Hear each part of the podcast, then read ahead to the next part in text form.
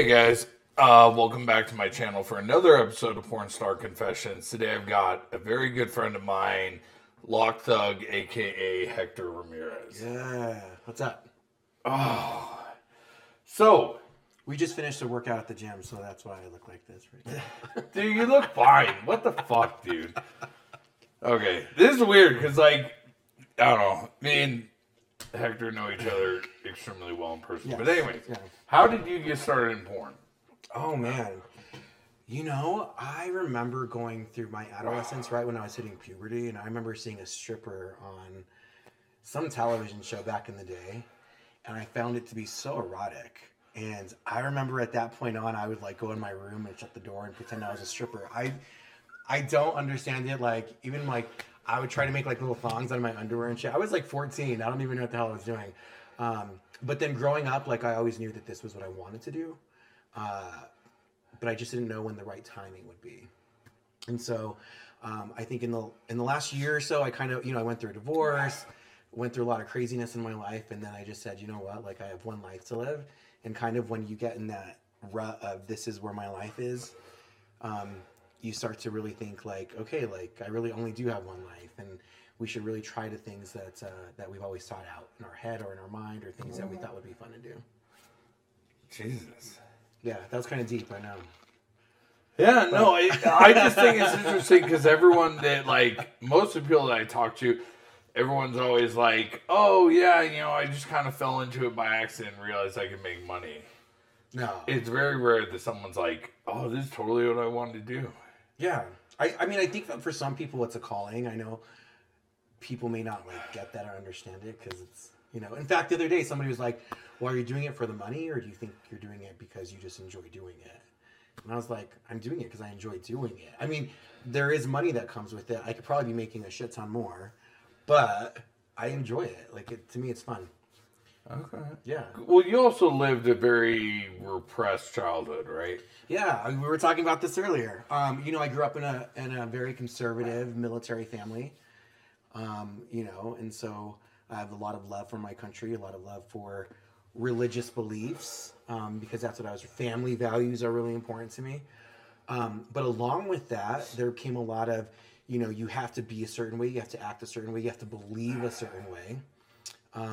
There are certain things that you can and can't do. You can't look too feminine. You have to, you know. And so from a young age, even before I hit puberty, there was a level of this is how you're going to be.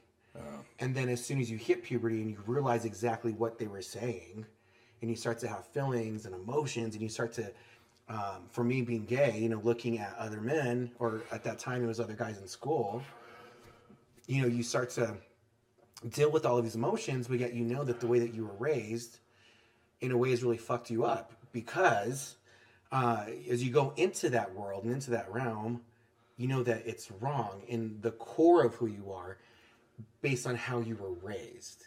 And that's a really hard battle to have to deal with at such a young age when you're just, you know, trying to live your life. And I say this all the time that gay people have to they they're almost like born again. That's like a christian term right? But born again when they turn 20 21 22 because so many gay men don't have a heterosexual upbringing or they had a heterosexual upbringing but they never had the opportunity to date to talk to another guy to to really deal with the with the feelings that a normal teenager would deal with to work out through all of that complexity of love and sex and you know how do you court somebody? How do you flirt?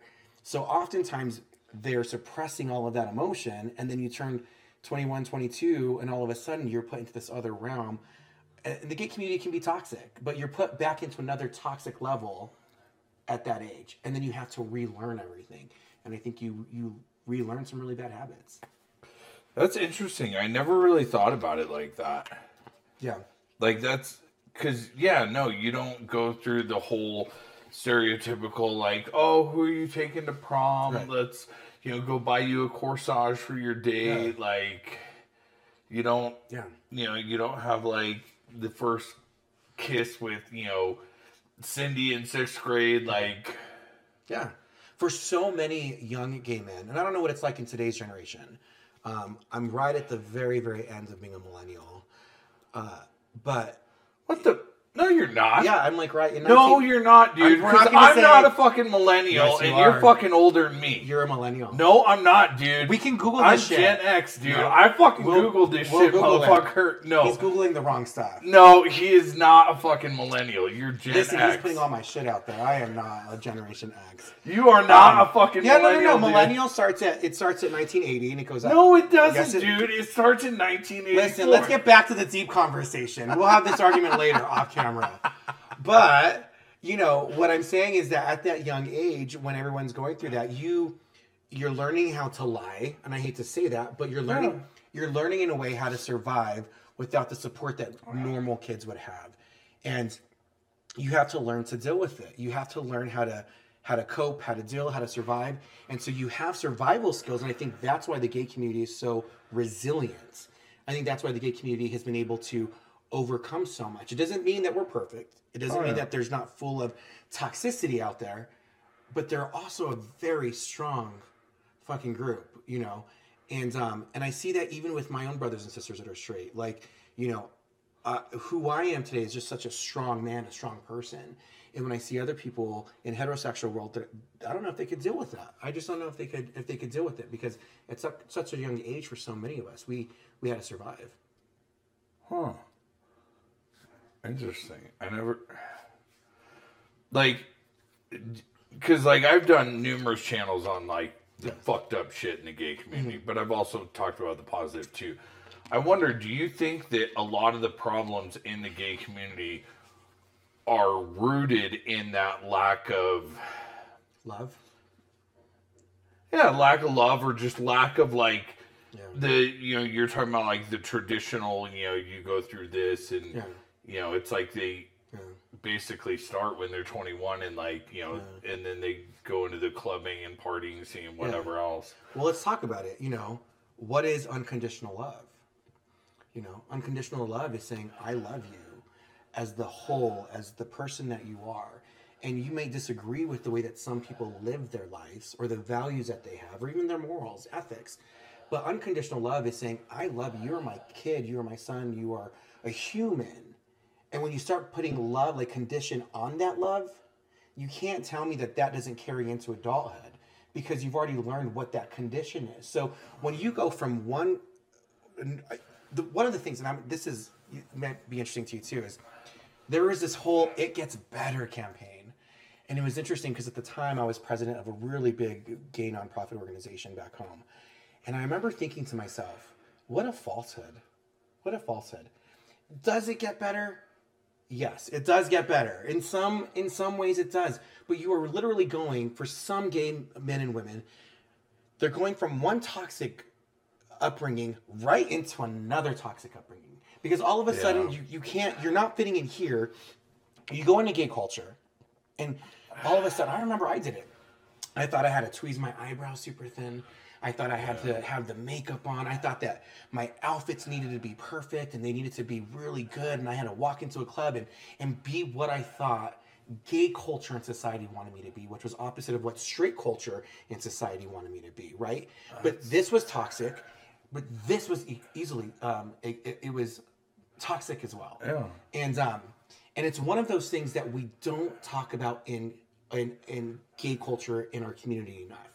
It's one of those things that it's like it's like the silent kill. It's like drugs, right? It's like all of these things that come within gay culture, but we never talk about the deity or the root of why it's there. And so when we talk about unconditional love, if you don't have that love for yourself, and when you're an adult, who gives a shit? You know, if your church is telling you that you're sinning, if your family is telling you that you're sinning, at that time the military wasn't letting you in, you couldn't get married.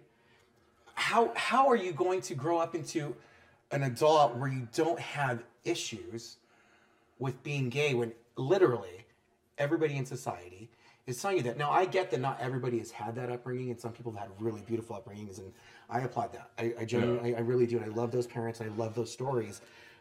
But for a lot of us in that generation, it, it was not. It just wasn't. Yeah, no, I mean, the one thing you said though that makes a lot of sense is that you you basically trade in one extreme for another. Because like,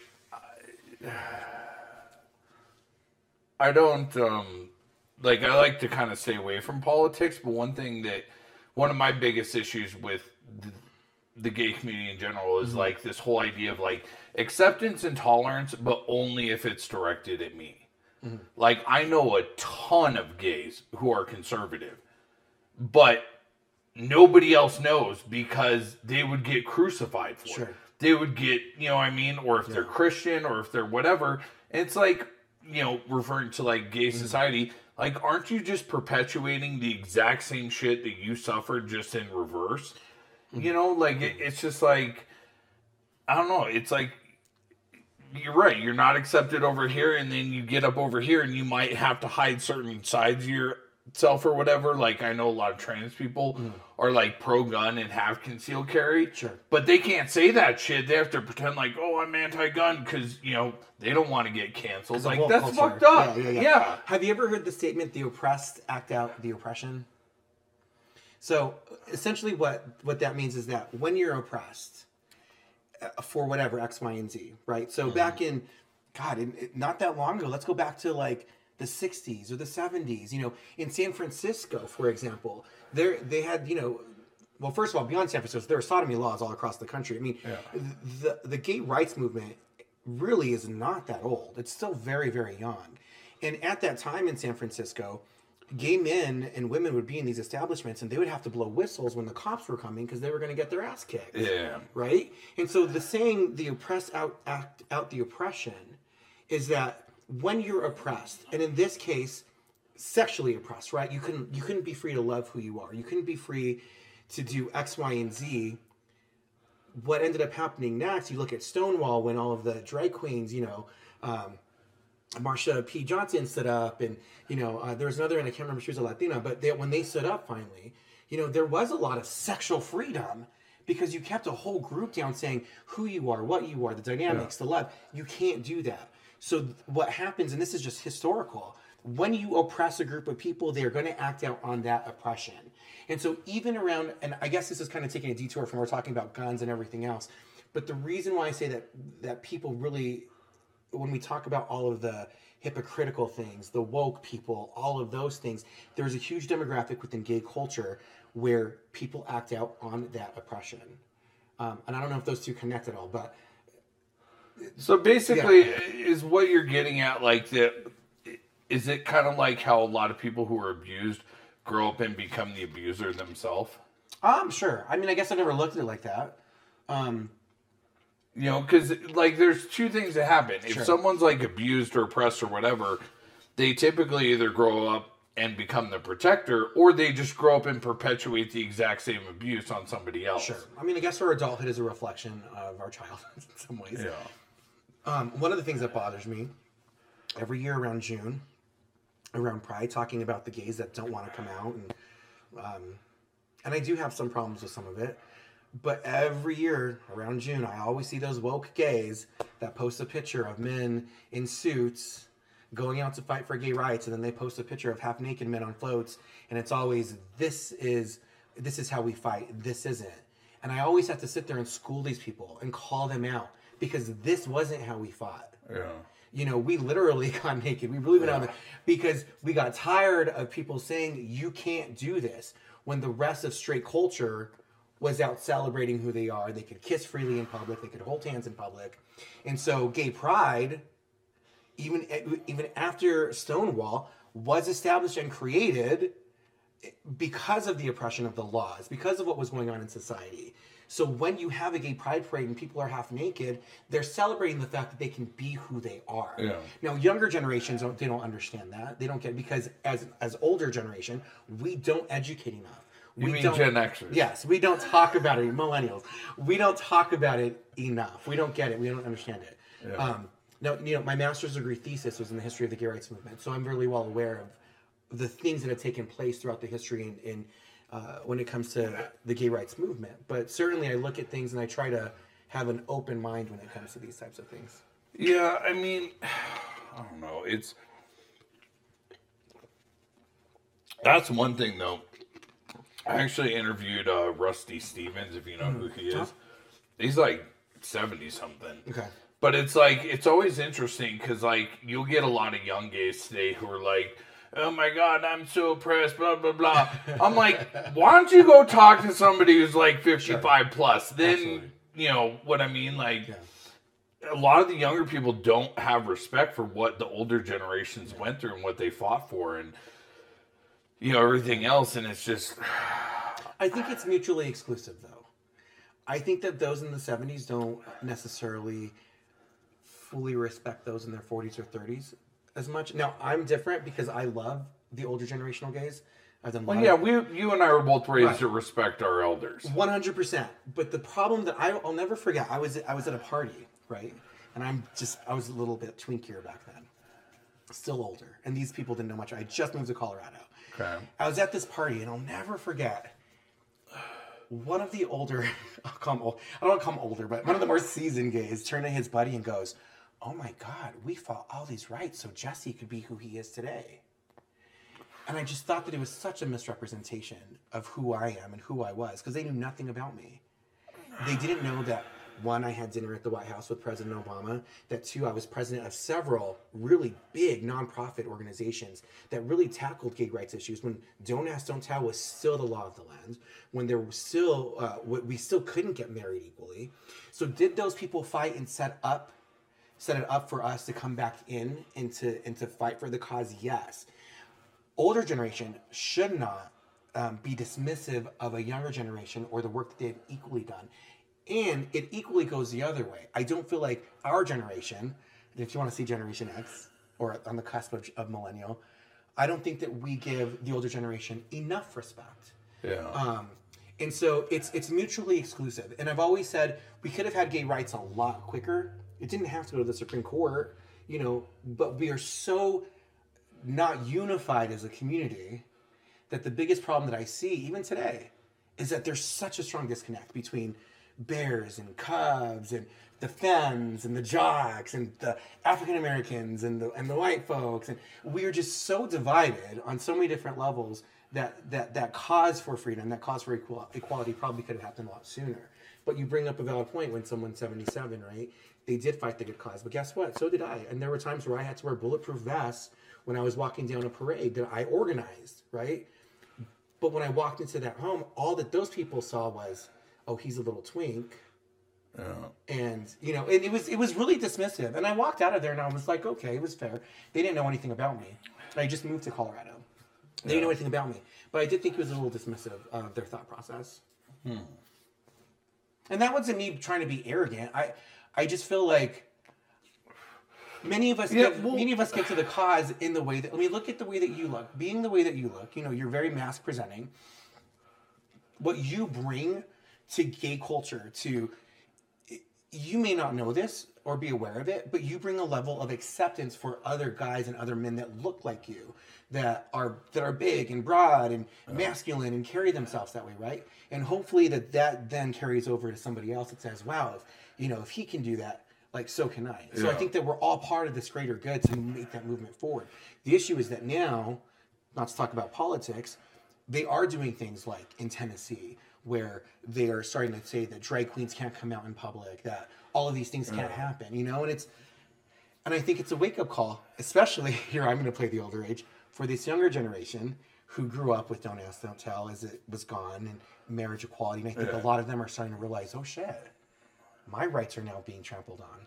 And it wasn't something that they had for the last couple of years. Well, it's I don't know, like I'm just frankly tired of it swinging from one extreme of the pendulum to the other extreme Sure. of the pendulum.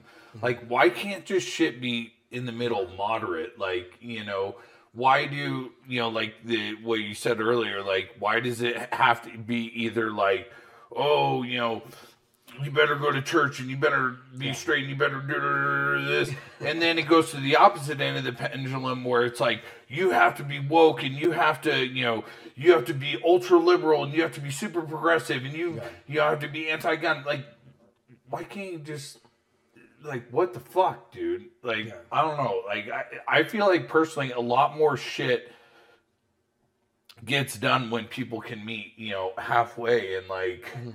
You know, even with with this uh uh drag shit, like I was talking with Brian the other day at the gym and I'm like, dude, I think a lot of that comes from like because when I think drag, I think the movie The Birdcage, and I think that's what a lot of people think of.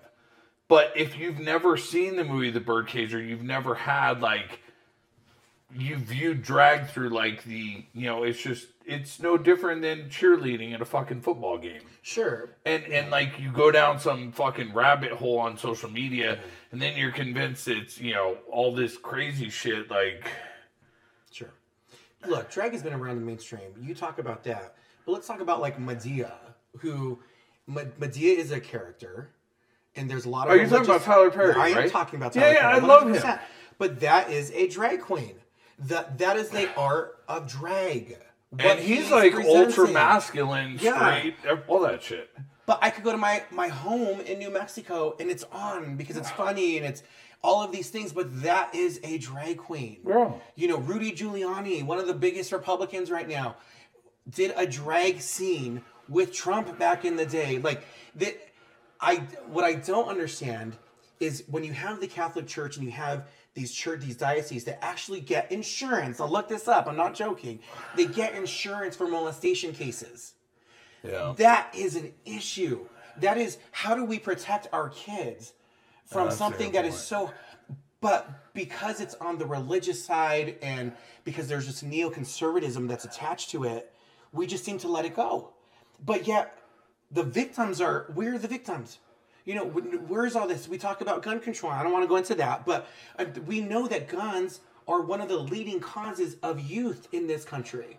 Why are we not? We are talking about men that get up and, and, and they should have the freedom and the right in this country to do that.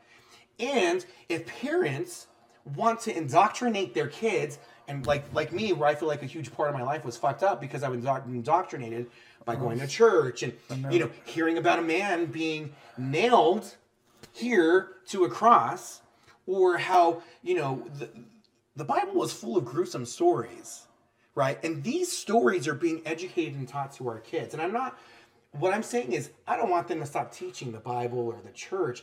But what I'm saying is that if we're going to talk about indoctrination, then let's talk about indoctrination on, on a bigger scale.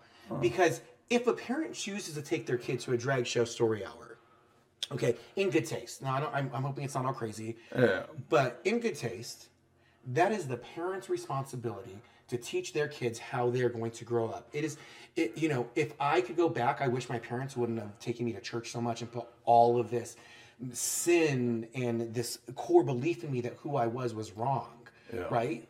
And so to me, if a parent takes their kid to a drag show to be exposed to a different way of thinking or a different way of life, that's a good thing because that kid is going to eventually grow up to be an adult. And you want that kid to be a good human in the world to all people.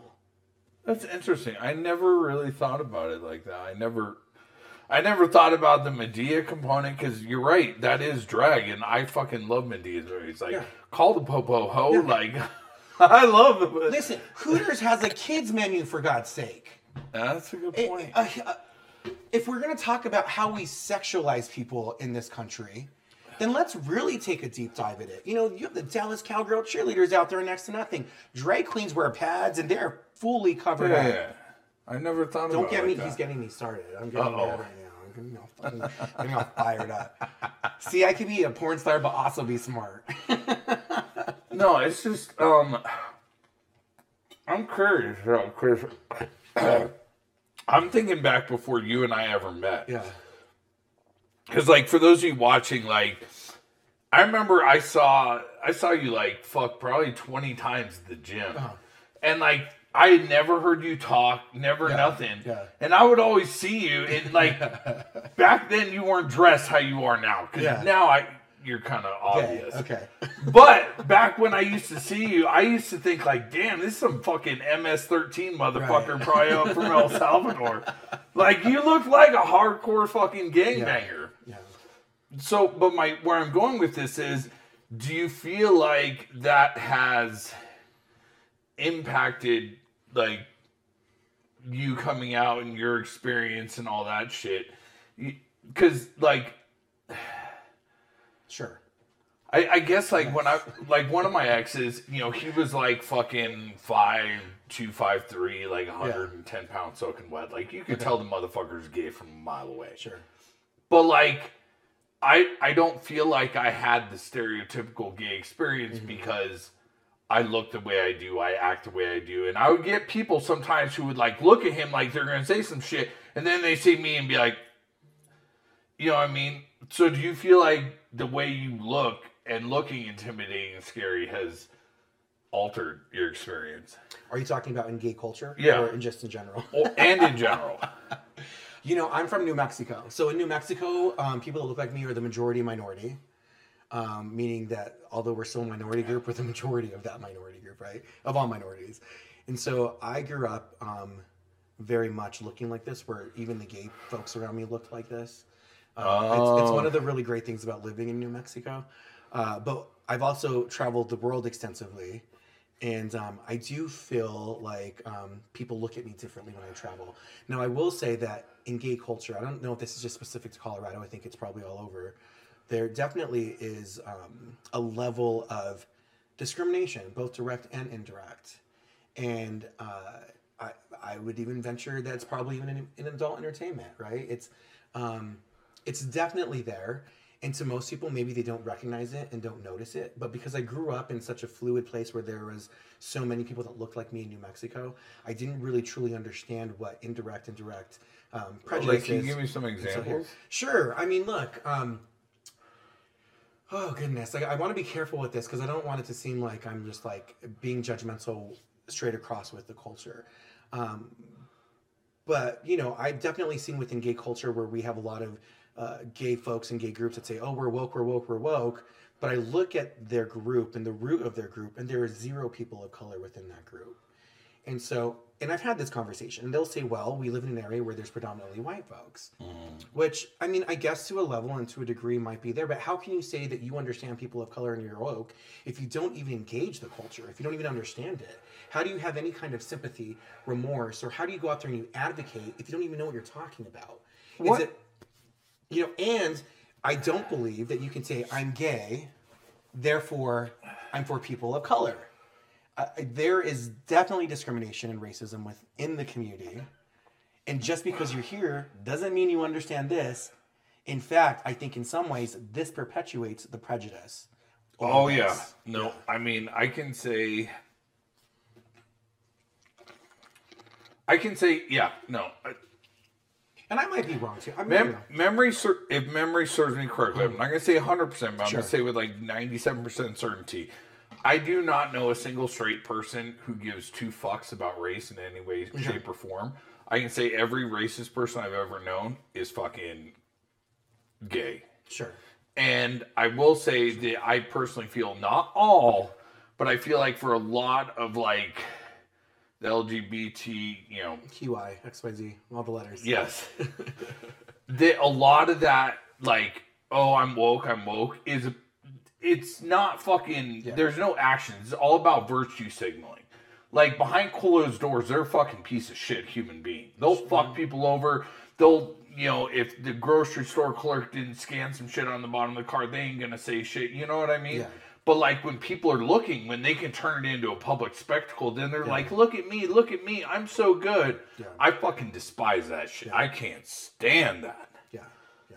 Like, do the right thing because it's the fucking right thing, not because you want to turn it into a public spectacle. Sure, And sure, it- it- totally. And I also look at like, I look when I get booked at clubs to go go dance across the country, and I'll look at their, I, I want to see who they're booking, and do these people have, no, normally because I look the way I look and everything else, I, I want to make sure that I'm not like the token Latino that they're hiring. I want to make sure that they have, that they really get it, that there are people that look different in our community, and that that is what they're presenting um, as part of their culture. And I, I never want to just be that token fetish that just comes in. Now, part of what we do is fetish, it's fantasy, there's a lot that goes into it, right? But I also want to know that when I'm going into a club, I'm just not trying to fill a quota for them, you know? But how do you? I Ask it. Let's let's have a real talk. About forgive it. my forgive my Yeah, no, let's- okay, let's have it, let's forgive have my it. ignorance, Yeah. but like, I don't know. I just I don't like there's not a single person in my circle Yeah. who gives two fucks about race. Sure. Like your ethnicity never like Yeah. I'll give you shit about it, like you know, because you and I have that kind of like joking true, of course, relationship. yeah. But like you're like my little brother, but mm. like I don't give a fuck. Like I like you. I hang out with you because I think you're a cool dude. I love the fact that you're you know you believe in personal responsibility and you're a fucking hard worker and Yeah. you know Thank you. you're fun to be with and Thank you. like why the fuck would race matter i don't i don't understand it like it, I, just logically it doesn't fucking compute Yeah. I sometimes wonder if it's just the way that our again, going back to like the culture of our society as a whole. White privilege, we talk about that all the time. It was one of the things that I was like, well, wait a minute, white people were the folks that really helped me get ahead in my life. Like how do we how do we start saying it's white privilege everywhere? But then I started to really realize it in like corporate America and when I was an HR director and I could start to really see it. I could really start to see the level of what that really meant. And I think that for some people, they probably have really seen what that means. And so you might have a circle of friends, not you specifically, but there might be a circle of friends that say, wait a minute, we're nice to that black person, we're nice to that Latin person, we're we're respectful, we're all of these things. But there's still a level of if you're in a job, right, and this white person is getting paid more than this person who's a person of color, right? Is this person going to go to HR and be like, hey, wait a minute, this ain't fair that I'm making more money than this person? Even though it's it's unfair, because I've seen it happen in, in work world, right? And so that's where I say there's an indirect con- connection to that racism and prejudice where you can clearly see that it's wrong but your privilege lets you go here and you're unwilling to talk or to say hey how do we help this person get to here does that make sense or is that a stretch what do you think it could be I, I don't know. I haven't i haven't worked in a fucking normal Yeah. job in fucking 20 years. I've always worked for myself. I'm, I'm trying to think of something like something that Okay. I've, I've seen that's like blatantly in adult racist. entertainment. We can go like this. Armand rizzo big power bottom right? He, oh he- god. You just picked listen i listen, I could go on and you're not gonna like No, what no, I have we to say. we don't talk about Armand Rizzo in that aspect, but there was one thing that I had a lot of respect for Armand with, and it was at the tops were all getting paid a lot more oh than the bottoms. And listen, I know we're talking about porn, right? But he, at the time, he was probably one of the most popular, most well-known, you know, adult film entertainers, and he took a stand and said, "I'm not going to film with this company because I'm not paid the same amount." Now it's it's different with color, right? But there was obviously a disconnect between pay here and pay here, and so Okay, all right. I've spoken about this on another YouTube video on this channel. I respectfully disagree with you a thousand percent. Okay, tell me. just because for me, I, I remember reading that article and I like fucking it was like one of my ranty YouTube Okay, videos. okay. I'm like, fuck this motherfucker. But tell me why, though. Because for me, it comes down to supply and demand. Okay. There's far more bottoms than there are tops. Okay. So the rarer something is, the more valuable it is. That's I'm looking at it from an economic point of view. Like if it like if you were saying, okay, like here's this white person, here's this black person, they're both doing the same job and one's making more than the other, okay, then I'd be like, that's fucked up. But if one's the top one, like I think you you would agree that eighty percent of gay guys are bottoms. Um, well, I mean, you can talk about supply and demand, but let's talk about regular. Let's take porn out of it. I could, I could. There's a ton of jobs out there where you can find lots of people to do the job. It doesn't mean that they're the best at what they do. You know, even even in But the wouldn't you want to hire? You wanna hire the most best. qualified. Yeah, right, and you should pay them as the most qualified. Yeah. That's my point with Armand. You anybody can take Dick, right? That doesn't mean that they're gonna do well. He's a great performer. I have seen his stuff. He's a great performer and he delivers on that video. He delivers. And the fact that I get what you're saying, but it's the same difference. There is a plethora of tops out there too. You might think that it's 80-20 because you have the pick of the trade with the power bottoms, let's be honest. But as a power bottom myself who is tatted and looks like a little thug, I have my pick of tops. I really do. Yeah, no, I mean, you're definitely so- very niche. Yeah. in a good way. Yeah, and so, but because there's another Latin boy that takes dick too, so who you gonna pick, right? If if I fit the scene that you were Well, looking okay, for, okay, okay. Okay all right, let me just play devil's advocate. Yeah, yeah.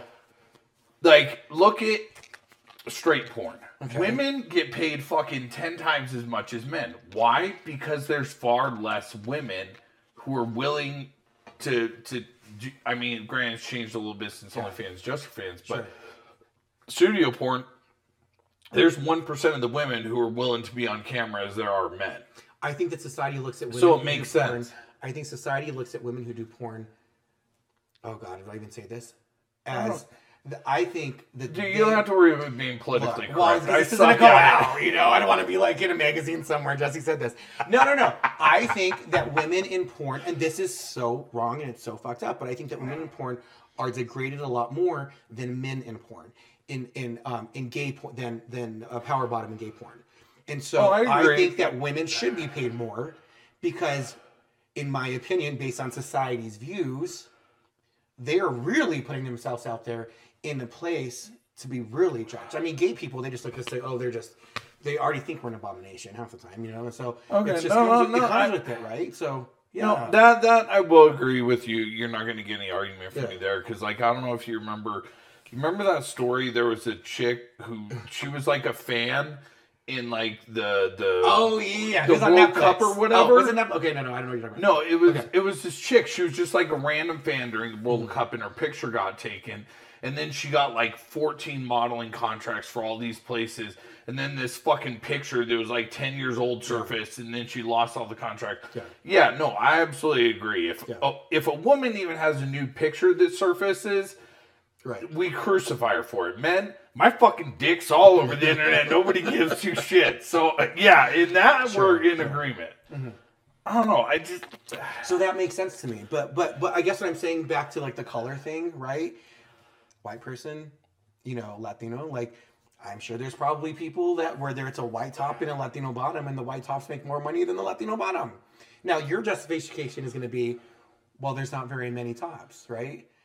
I would disagree and say there are plenty of tops that are willing to do porn. But but It's no one's want- forcing you to to take it. Like I don't know. Yeah. Okay, I'll, I'll give you. But no one's forcing a top of- to do it.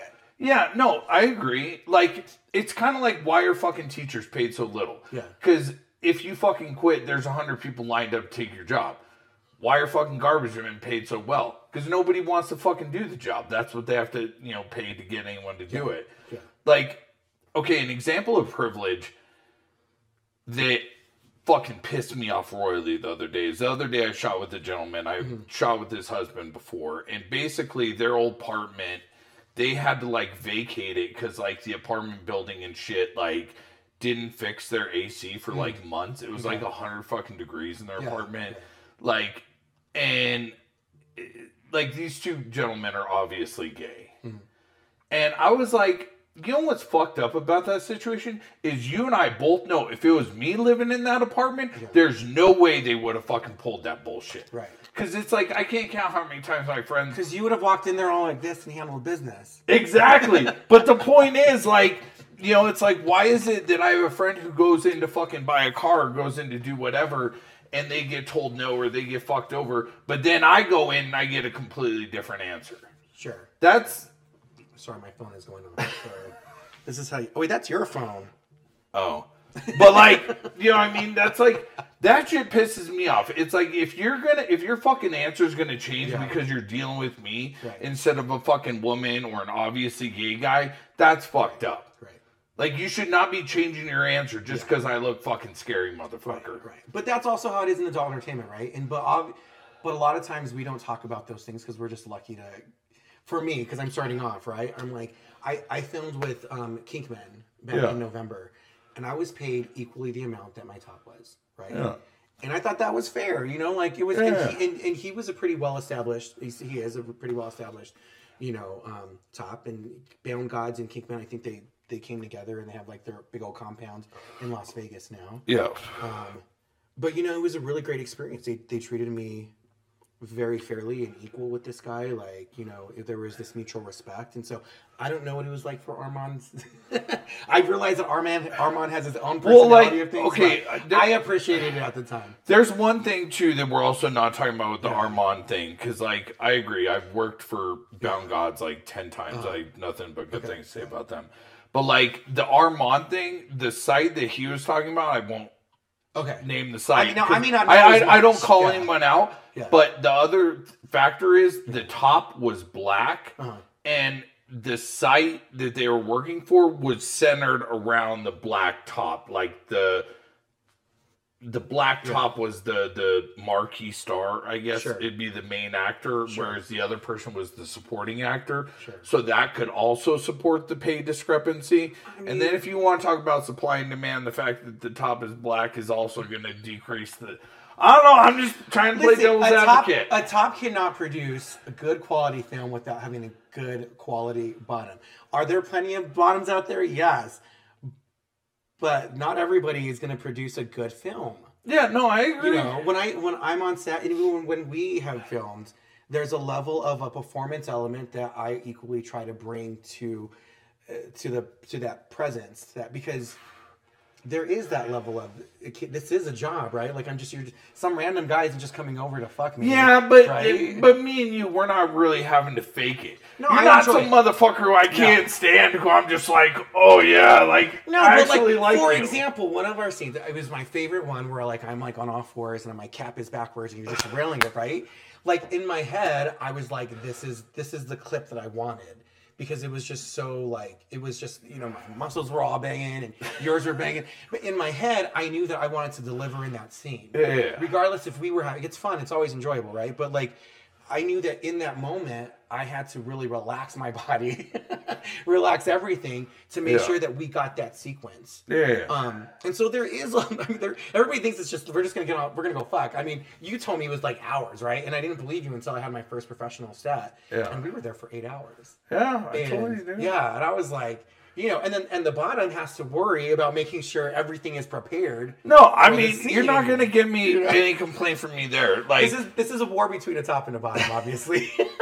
No, I, I will give you that 100%. I, I don't think, if anything, I think a lot of tops don't truly appreciate what bottoms go through. Yeah. Like the fact you have to fucking adjust your diet and shit. Yeah. And like, you know, you gotta fucking clean out and like. Plus you have to there's take a some- whole lot of shit. Plus, these Whereas- companies think you can take the biggest dicks out there, bro. Like, No, you got. If we're talking about just re- what it requires, like physically, to do, Yeah. oh, I got no problem, dude. Your Yeah. job's ten times harder. I will not fight you on that. I feel like it's equal because you go pretty hard, right? Sometimes I just have to like get in position and hold it, right? And we'll be filming, and you're like out of breath by the time we're done, right? And um, so there, to me, there's this level of like they're both bringing an element to the table, and that should be awarded for doing your job well done.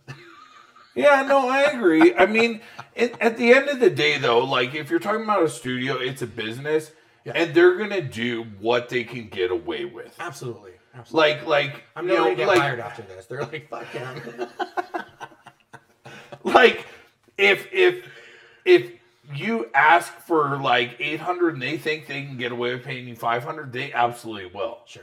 Like they're not gonna like go out of their way and be like hey jesse did a really good job. Let's kick him back something extra. If you're working for an individual okay sure. Yeah. but like a fucking major corporation they're gonna do whatever they can to increase their Sure, bottom and, line. and as and as an actor in this industry, you have to decide. It's like any other, like a movie star. You know, you have to decide if that's the role that you want to do because sometimes the reward is.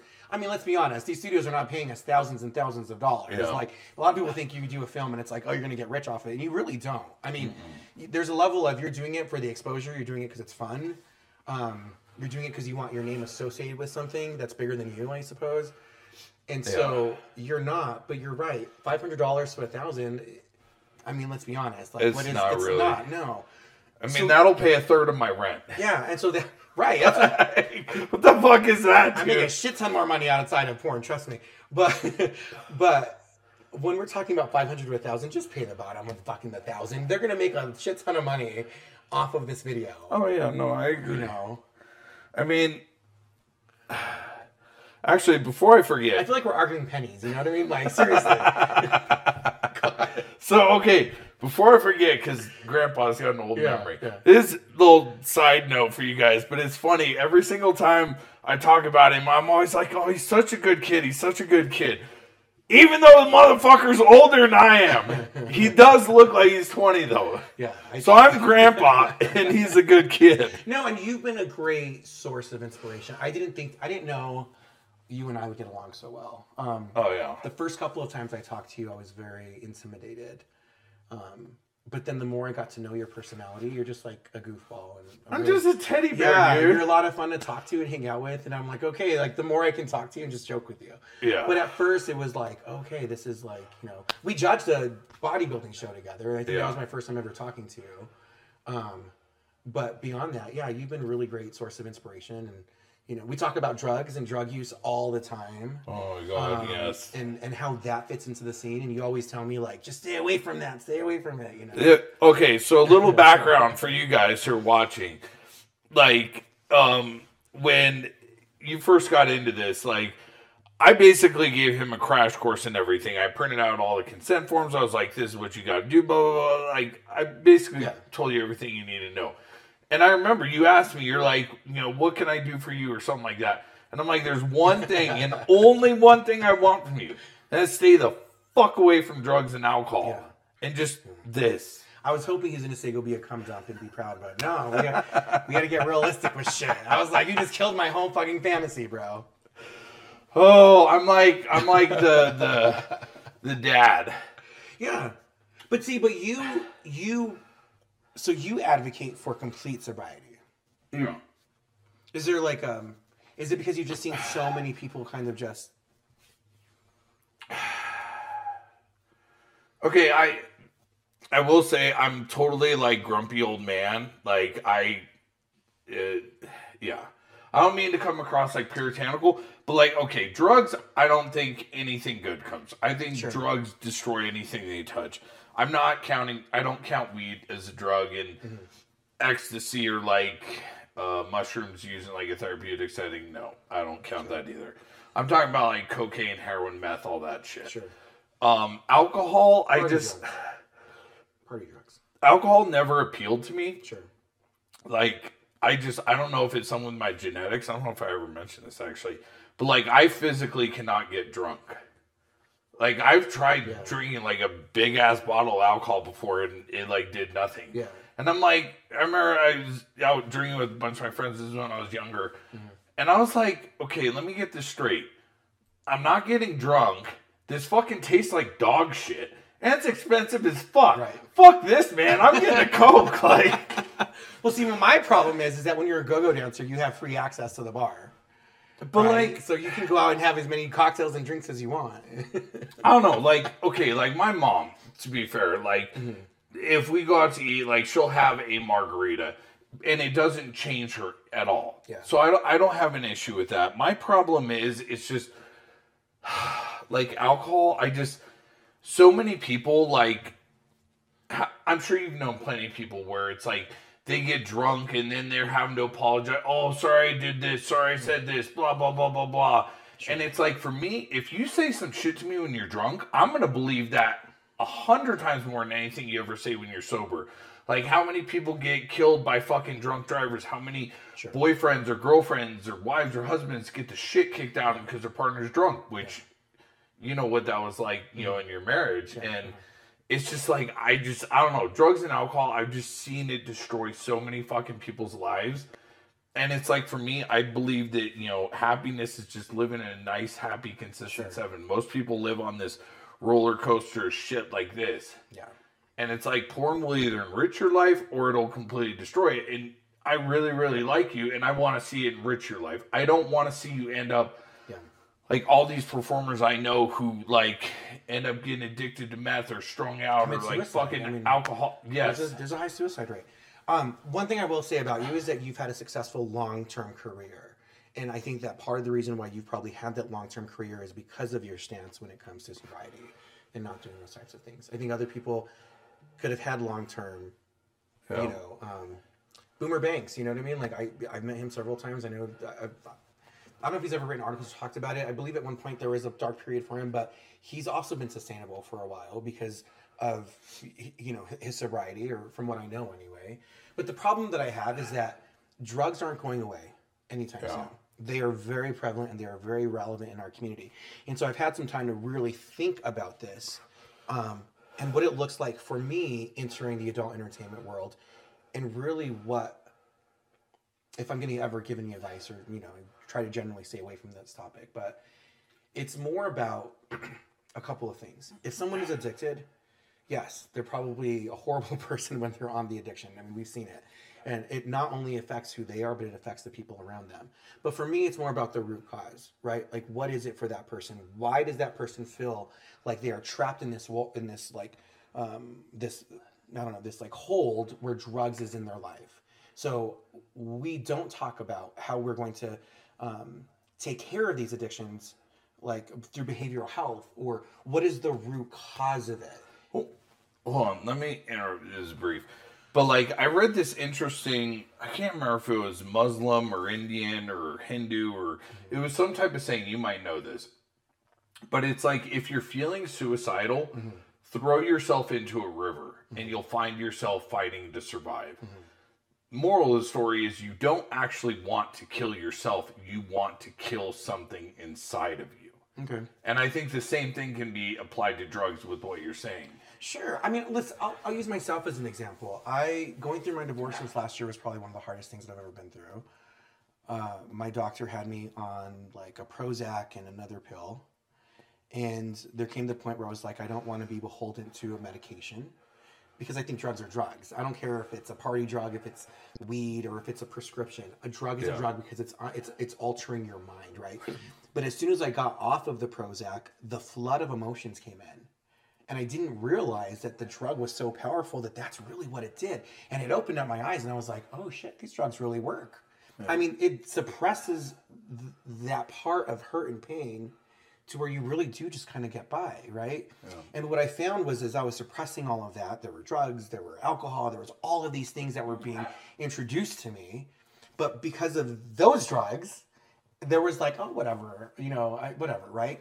As soon as I was pulled from this drug, the emotions came in, and I'll tell you what I felt, and I haven't felt like this in a long time, but it was hopelessness.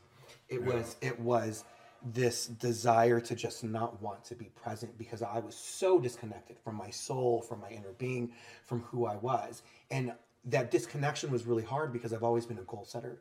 I've always been a person that's wanted to do this, but all of a sudden, you took away that that medication, and I had to take a long look at the past year of my life, my childhood, my drinking now, my go-go dancing, me like using my body for money. Like there was a lot that I had to take in, and there were moments where I was too afraid to maybe tell somebody that I was thinking about suicide because the moment you say that, they send you off to a, a fucking hospital, right? But that was the first time I think in my adult life where I really understood what hopelessness and loneliness, depression really felt like.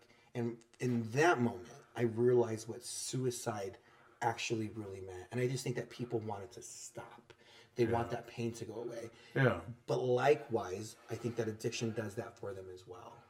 The problem with addiction is that once you get caught up in it, you have a really high high, and then you drop to that really low. Yeah, low. it's a fucking roller Yeah. coaster I always preach about. Yeah, and so in gay culture, I don't. You're going to disagree with me on this, you as you should. I don't necessarily advocate for sobriety. I think that it's something that it's a personal choice for people. Um, I tell people to be careful, um, because at the end of the day, if I tell somebody, "Listen, be, don't do it," just don't fucking do it. They're not to fucking listen to me when they're at the club and they're drunk and someone gives them a bump or something. You know what I mean? Like they're to fucking do it. But when you have somebody saying, "Listen, there's like the drugs that are out there right now," and I'll say this now. I mean, they're they're fentanyl, I think is the name of it. Yeah. And that's being put into stuff right now. There's a lot of other chem. I mean, these are not the drugs of the 70s, okay? Yeah, yeah. Like these days, there's a lot of shit going into this stuff. Yeah. And I've had friend. I just had a friend like three weeks ago pass away with complications due to drugs, and and we all knew. The problem that I had is that we all knew that he was on this journey because of his of things that he had gone through. And I sat back and I thought, how many times did I or anybody else in his circle ever say, "Hey, listen, be careful. Hey, listen, maybe you should go and get help." Not when he's high, Yeah, because that's starting Right. to brick wall. but you know. And, but then there's the other side where people that have been addicted said, "Listen, Jesse, you can tell them all you want, but until they're ready to do it, they're not going to change." Yeah. But this is what I try to tell people now. It- well, I have this platform. I don't think that I don't feel you do it, but I don't. I don't feel like adult entertainers do it enough. We each have a platform of people. You have your followers. I have my followers. Sometimes they intermix. We don't send off strong enough messages about drug use, about alcohol abuse. Shit, we don't even talk about self love, self awareness, nor do we talk about the realities of what it's like to be in adult entertainment. You know, Yeah. um, just having to maintain a certain look or an image to be who everybody else wants you to be, Yeah. and the shit that goes on in your head with that. Well, okay, one thing I just want to clarify is I will always defend everyone's right to fuck up their own life. Okay. Like I don't I don't do drugs Okay, or alcohol sure. and 95% of the people that I I know and associate with Sure. don't. However, if someone wants to go fuck up their own life, by all means knock yourself out. Sure. With you, I'm harder on you because I see your potential and I know what you're capable of. Right, right, right. Thank you. I appreciate that. So I'm I'm harder on you. I know I appreciate that.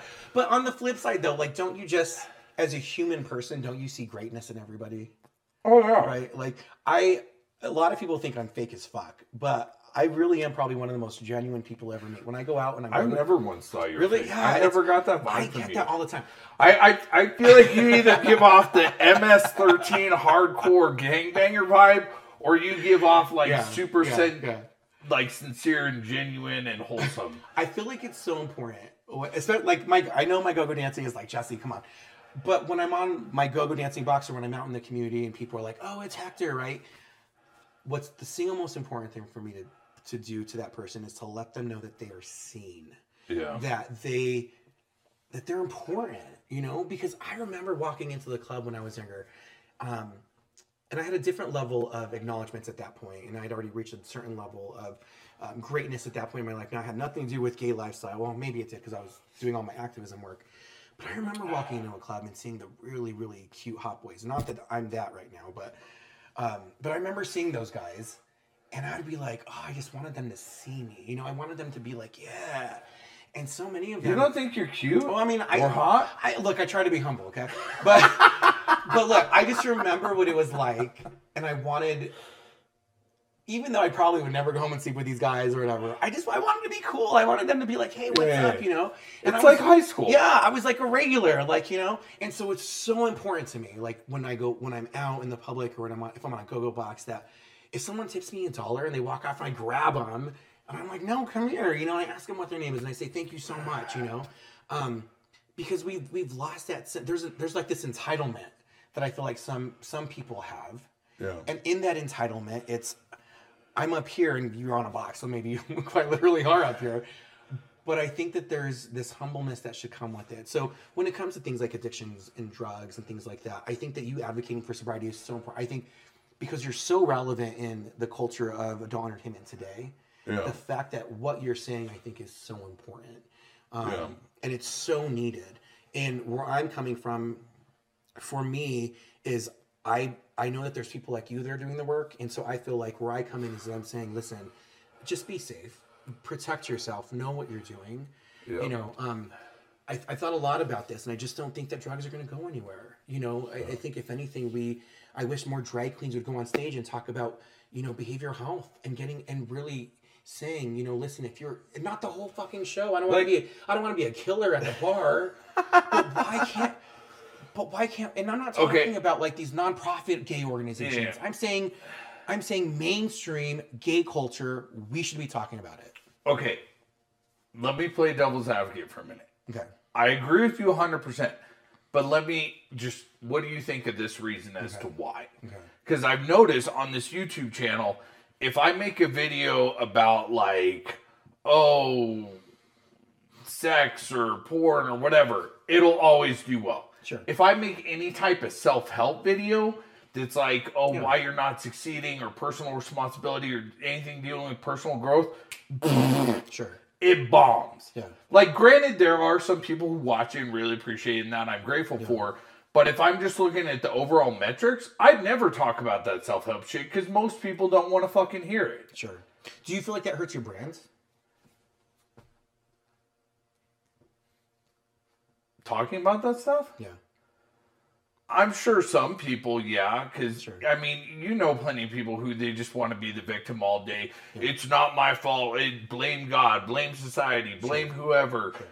Yeah, no, I'm sure they don't want to hear that shit, but Yeah. it's something I'm super passionate about because, like you said, like everyone is capable of greatness, Yeah. and it's just like there's some people like I'm sure you've known someone where you're just like, dude, pull your fucking head out of your ass. Like you could accomplish every single fucking thing you want to. Mm-hmm. Like what the fuck? Yeah. Like I'll never stop trying to wake that motherfucker mm-hmm. up, but it is pretty futile at sometimes. Sure. You know, I don't know. Yeah. No, I totally. I um I lost my train of thought. I was following you and then I lost my train of thought. No, but it's like it's like I, I get what you're saying, but nobody wants it. Most Oh yeah, yeah. I was asking you about your brand. I get it. Okay, so uh, I even for me, I um just starting off kind of in this. I've already accomplished two of my really big goals that I wanted to do in the adult industry. I only really had two that I wanted to do. Um, one was film with Beyond Gods Kingpin, and the second one was to do Hustlaball. And I did that within the first like six months. I'm like, damn, what do I do now? Um, but it's more about the fuck. I keep losing my. Oh, I, I was asking about like about doing it. It's more about I've seen it right where I can do something that's maybe a little bit more political or more genuine, and I don't know what impact it's having. But I will say that in my 20s, when I was, you know, I did a documentary with MTV, I was a huge gay rights activist. And granted, that was probably my following, but it wasn't until years later that I started to get the emails from people saying that I, I helped them save their lives or I got them Yeah. into counseling or they're better off today because of X, Y, and Z. And although at the time maybe it wasn't the most popular thing to do, it wasn't the most popular thing to talk about, I knew that it was needed and I knew that Yeah. it was important. And so oftentimes I think that when we have a platform like this, you know, you have over 100,000 followers on your Twitter.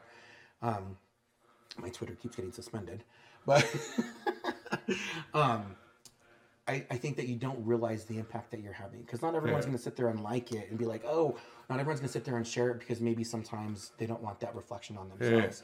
But the message is still getting out there, and I think that that that alone is very very important. So I'm not saying that as adult entertainers we have to go out every day and be like sobriety sobriety or X Y and Z, you know, because I might fall one time, you know, and I definitely want, Yeah. I don't want the fingers to come back and to point at me, but I do feel like there's a sense of responsibility that we should take on as an industry that says, listen, just be safe out there, be careful. We realize that this is the image that we're projecting, but there's also a real life out there. You know, there is the suicides, there is the addiction, there are all of these things, and we we shy away from it when I feel like we're giving a false representation of of what real life is and what reality is. I get there's a fantasy aspect, but we're dealing with real people here.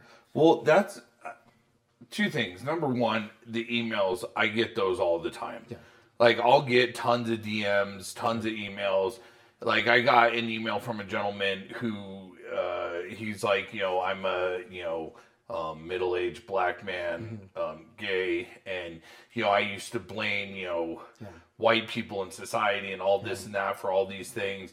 And like, thanks to your videos, I started taking personal responsibility. I started doing this and this and this. And like, he's like, I finally found my place in the world. And like, you know, you've completely changed my life. Like, I'm happy now. I'm fulfilled. I'm this. I'm that. You know, or or you know, people who are like heavier set are you know now feeling more better about their body. That type of shit is incredibly rewarding. Sure. And I feel like it's important, especially important, to have something to offset that. Mm-hmm. You need to have some type of like thing where you're giving back or you're using your platform for something positive. And the other thing you mentioned too that is, yeah, no, I, I feel like At the beginning of your like when you first started, were you as open and willing to have sex with different types of bodies? And I know that you are now. Like I because I've seen a lot of your stuff, and you're like, I'm like, wow, okay, like you don't really have any hangups. Um, I thought I was a slut, but this one. yeah, no, I, I would say, yeah. I mean, even if you look back at some of my very first content, because I don't know, just for me, it's like, I'll, I'll tell you a story. Yeah. I remember with one of my exes, um, they were like, one day we were talking about all their friends, and they're like, oh, rate my friends as far as their hotness, right? Like just physical. And I was like, okay, boom, boom, boom, boom, boom. And then they're like, okay, now factor in their personality. And what was interesting is the least attractive one became the most attractive, and the most attractive became the least attractive. And that's kind of always how I've been. Like, I'm sure you've seen plenty of dudes at the fucking gym where you're like, damn, he's fucking sexy as shit. And then you'll like overhear him talking or see the way he acts, and you're just like, I mean, I'd still let them fuck me just when talk to them. Like- okay, that- I No, can't say that. But that's exactly the way society is, though. The problem is, is that you you took the time to get to know the person's personality and be like, oh, they're coming up here, right? And this comes down here. But in society, especially in gay culture, we're just looking at this, and most people don't take the time to see this. Yeah, no, okay, actually, you're right about that. Because, like, that's one thing, though, that's so fucking true is like, I I feel like, especially on the fucking, uh, on the, the gay apps like Grindr and Yeah. I think Tinder's a little different. I never use gay Tinder, but like 90% of people don't even read your fucking bio. Right. They just look at the pictures, and I'm just like, what the fuck? The bio, at least for me, is the first place I look. Yeah. I don't, I don't know. Like, where did that shit come from? Like, because, like, even you and I were talking one time when you came over and you were talking about how, you know, you hated how transactional the gay community is. That it's like, oh, what can I get out of you? You know? Right, and and Twitter, like, I mean, I do porn, right? And so I'm on Grindr. There's a link to my like shit, you know, and so I get why people would like. I mean, I didn't talk to you for years because you're on your Grindr. It was like only gonna film, and I was like, I'm not gonna hit this fucker up. I was like, this arrogant asshole. I remember that shit at the club. I was working out, and I and I never, I wouldn't even tap you, nothing. In fact, I probably blocked you a couple times. But Which I did not do anything to provoke this block. Just be clear. but I mean, you had a nice dick, and I was like, all right, let's try it. Um, but at the time, I wasn't filming. But yeah, gay culture just in general is like really toxic. The apps I think have been really toxic. Um, uh, yeah, it's just so many things have changed from when we were like in high school because we didn't have Grindr and shit back then. Yeah, no, you had to meet someone organically. Yeah, and so now it's just like it's just it's crazy.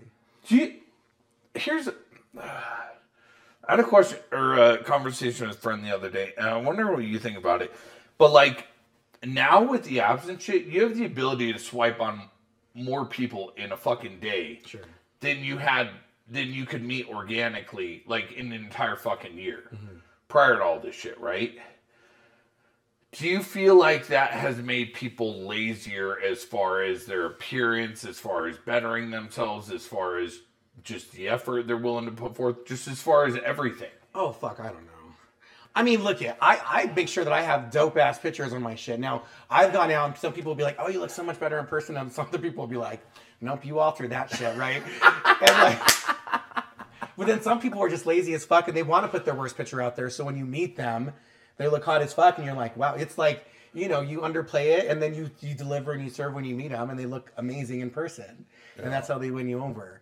Um, but I wanted to talking about image though. Do you ever get anybody that like calls you out and they're like, "Oh, but I'm you know I'm fat," and you know you would never like somebody like me or Yeah, no, I all get that are shit. judgmental like No, I get that all the time. Like, uh, I'll get people who, like, in my profile clearly says all in all caps, all body types. And I'll still get people who message me and they're like, oh, I'd love to, but I'm not your type or whatever. I'm like, what the? you like, did you even bother reading my fucking profile? Do you think they're just fishing? Like they want you to say no, like you're great. You're you you know. Sometimes I fish all the time. I'm like, nah. I mean, earlier today I was like, you know, I may not be that hot, right? Like you're kind of fishing for stuff sometimes, you know. I don't know, dude. I, I don't know. But I mean, to be fair though, like I was talking with Mariano, shout out to you the other day on the phone. But like we were talking on the phone, and I was asking him, I was like, asked you today, I was like, should I tattoo my head? He's like, fuck no. Yeah. He's like, dude, you look like a fucking Aryan white supremacist because he's black. And he's like, dude, I gotta tell you, if we were like out in a social gathering and I was looking for people to talk to, you would be my dead last choice. Yeah. He's like, it's only because I know you. yeah. But like, no, it's it's interesting, like, because we form snap judgments about people based on their appearance. Like, oh, you look this way, therefore you must be this way, or this must be your type, or you know what And I they mean? always go after the wrong ones. Like yesterday, someone on my TikTok was like, "Oh, you act like you're kind, and you act like, but you know, you wouldn't like date a fat person." And I was what the fuck? Yeah. So then I felt like I had this need in my life to go back on TikTok and respond to this bullshit. Oh, and God. be like, "I apologize on behalf of all adult entertainers." that it made you feel so small and belittled, right? Which, which I really didn't have to do, but I, you know, I do again, there's a sense of, and maybe I don't, I shouldn't feel this, but there's a sense of responsibility that I feel like I had to say, listen, what you're saying is, um, is there's some truth to that, and I want to acknowledge what you are saying as partially true, um, but I also want to let you know that not everybody's like that. Yeah. Um, and that you know I have my own story of when I was overweight and didn't feel loved and encouraged in our community, and so I hope to be that beacon of light to somebody else and to really be like, no, like you know, you can be who you are, but you have to love who you are first. Yeah, no, that's fuck. I don't know that. Yeah, personal responsibility. Yeah, no, I don't think a lot of people truly take that seriously. Yeah. That like when you get to a certain level, whether mm. you're a porn star or you're Yeah. a cop or Sure. you're whatever, that you're held to a higher standard. Mm-hmm. That what you do gets put under a magnifying glass. And even like I'm aware of the way I look and I'm aware of the assumptions that people make about me. Like even if it's in public, even if I'm going into a store, mm. Like I will go out of my way to hold the door and be nice and always be super kind mm-hmm. because I just hope that when people have that interaction with me that they're like, oh, actually, I was completely wrong about everything I assumed, Yeah. you know, and then they'll carry that on to their next, you know, mm-hmm. interaction. Yeah. Yeah. It's look, this is all of it This has been interesting. And I will say this much, nothing prepared me for this journey. Like I mean, even go-go dancing, like all of it, I feel like all that's part of this adult entertainment world, but nothing really prepared me for this world, right? And I think that gay culture really, and we're talking a lot about it, but it became even more real after I entered this world. Um, and God, just the look. If there's if there's anything as we're wrapping this up soon, I if there's anything I can just say to people is just to be kind, Yeah. to to to show love to one another, um, to get help if you really truly like not even truly, but just to heal yourself. You know, be a better person for you. Because at the end of the day, the the gay boys at the bar or whoever it is that make that is making you feel you're allowing them to make you feel like this. And I probably I'm gonna go back and listen to this myself. So, but but it's the truth. You know, it's a journey for all of us. And I think enter, entering the adult entertainment world, there's a whole other level of scrutiny, and there's a whole other level of reality that comes with it. And what's what blows my mind is that gay porn is so popular. People watch it all the time, but yet it's also harshly judged at times, and people Yeah. Really will put you in a box. And it's it's one of those like oxymoron things where it's like you love it, you watch it, you pay for it, but then you're to judge and do this X, Y, and Z here, you know. And so I just there's a level of shit that we have to go through, but at the end of the day, even for me, it's just finding that level of comfort and love that I have for myself in realizing every day that I wake up that I'm worthy of that love and I'm worthy of that greatness. And whether if I'm doing porn or if I'm doing corporate or if I'm walking into a church, that I am just I'm a human, I'm a whole person, and that is the most single valuable thing that we can have. It doesn't matter if you're Democrat, Republican, black, white, whatever it is. We have to start looking at people as a whole person, as who they are, Yeah. um, and respecting that. And I think that when we find that level of respect and stop turning everything into a divisive X, Y, and Z, or my Yeah. pain is here, or I'm better looking than you are. Oh, I just think as a whole, we're going to become a better. We're going to become better because of them. Yeah, no, and like I just want to say too on like the political thing, like that shit drives me crazy because like let's say you're whatever race, right? Like if I were to say like, oh, all Mexicans are this way, or all blacks are this way, or all whites are this way, that's like some fucked up racist shit. Well, Period. there's all, end of there's story. all these power bottoms out there that shouldn't get paid equally. But go ahead. right? So Right. obviously that's bullshit. but the same thing can be said. Like, you know, people are so quick to be like, Mm-hmm. "Oh, all fucking conservatives are evil," or "All fucking liberals are evil." Yeah. and it's like, dude, no two conservatives believe the same thing. No two liberals believe the same thing. Like, I know some judgmental Okay. fucking liberals and some fucking super accepting and loving conservatives. And like a lot of the times, if you actually like, I've sat down a liberal and a conservative together, Okay. and they went like issue by issue about how they felt about stuff. They actually have more in common than not in Okay. common. Okay. You know what I mean? Yeah. Like, I guess what I'm trying to say is there's some conservatives that love Trump, and there's conservatives who can't fucking stand him. And Sure. You, do you see what I mean? Like, it's a spectrum. Yeah. Like, you know, just like I'm sure there have been some drag performances. I mean, when Trump went up there and said Mexicans were bad people, yeah, you know, just kidding. No, no. Let me listen. I first of all, again, I want to acknowledge what Jason said and be like, okay, there is some truth to that. I have tons of conservative people in my my family, you know. Um, but this is my thing. If any conservatives who are watching, and I'm sure that there is, who just Yeah. they're not out, and so they watch shit like this because it allows some relief for them it's more important for me that those conservatives that may not be the neoconservatives, which is like the super crazy far right conservatives, it is more important for me that they stand up and that they say, "Listen, why are you going after these drag queens?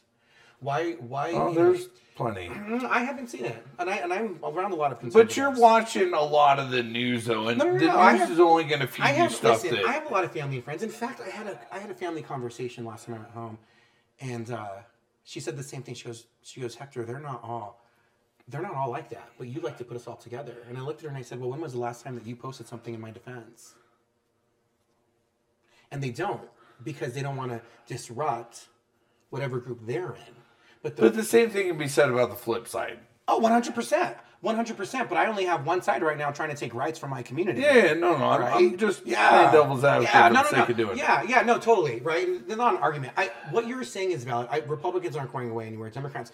The problem is that things are getting so crazy that, that this separ- I'm more Yeah. moderate, but the separation is getting so far apart.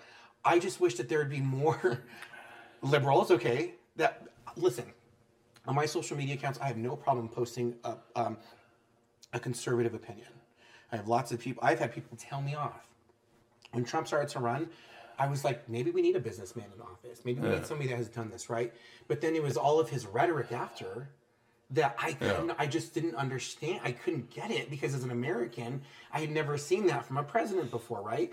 But the same thing can be said about liberals, right? You you have some of these liberals that are like, so, I mean, Nancy Pelosi said some crazy ass shit, and I'm like, whoa, where did that come from, right? Yeah. And I'm like, how can I, as a liberal, stand by that? But I will gladly post something, but I do get crucified for it, right? Yeah. But I guess when I'm as a gay person, when it comes to conservative values, I think that gay people can have a family. I think that they can be just as conservative as as a heterosexual couple.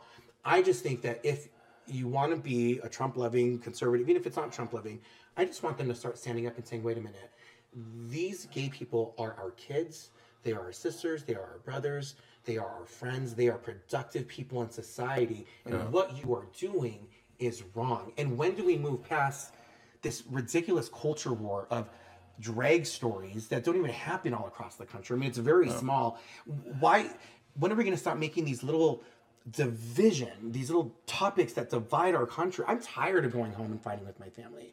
I'm so tired of going home and saying I have to defend it. I don't even like go to drag queen story hour. I don't. I have no. I don't even I've want to be a never been to drag queen. Like I, that's not even my world. But I find myself having to defend their rights because the moment that they take away those rights, then they're going to go after gay marriage again. They're going Well, to start going like after the, all of um, these things. It's like uh, what was the fucking um?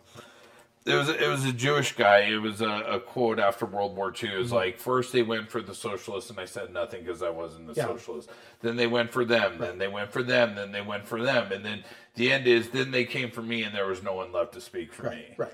And I don't know. I just I, I, I don't like the us versus them. Let's be fair, though. Uh, uh, well, I- don't even know if this is true. You don't have liberals going out there saying you can't worship your God, you can't take your kids to church. I mean, Uh, that one okay. is, is it out there?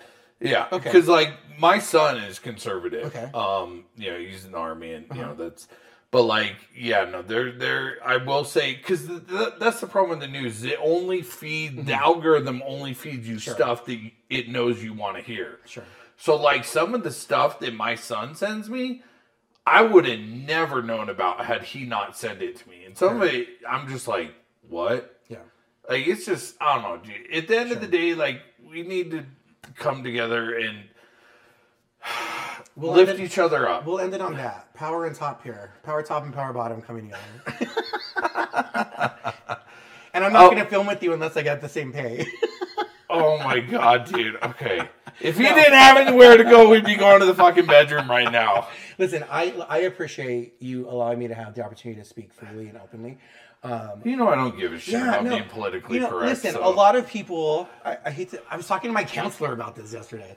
Um, they like to put us in a box uh, and Yeah. they keep you there, and they don't think that there's anything. There's no substance outside of that. So for me to have the opportunity to really have openness and talk about lots of things that we talked about today, I think that it's important, and um, I hope that some of your viewers will turn into fans of mine.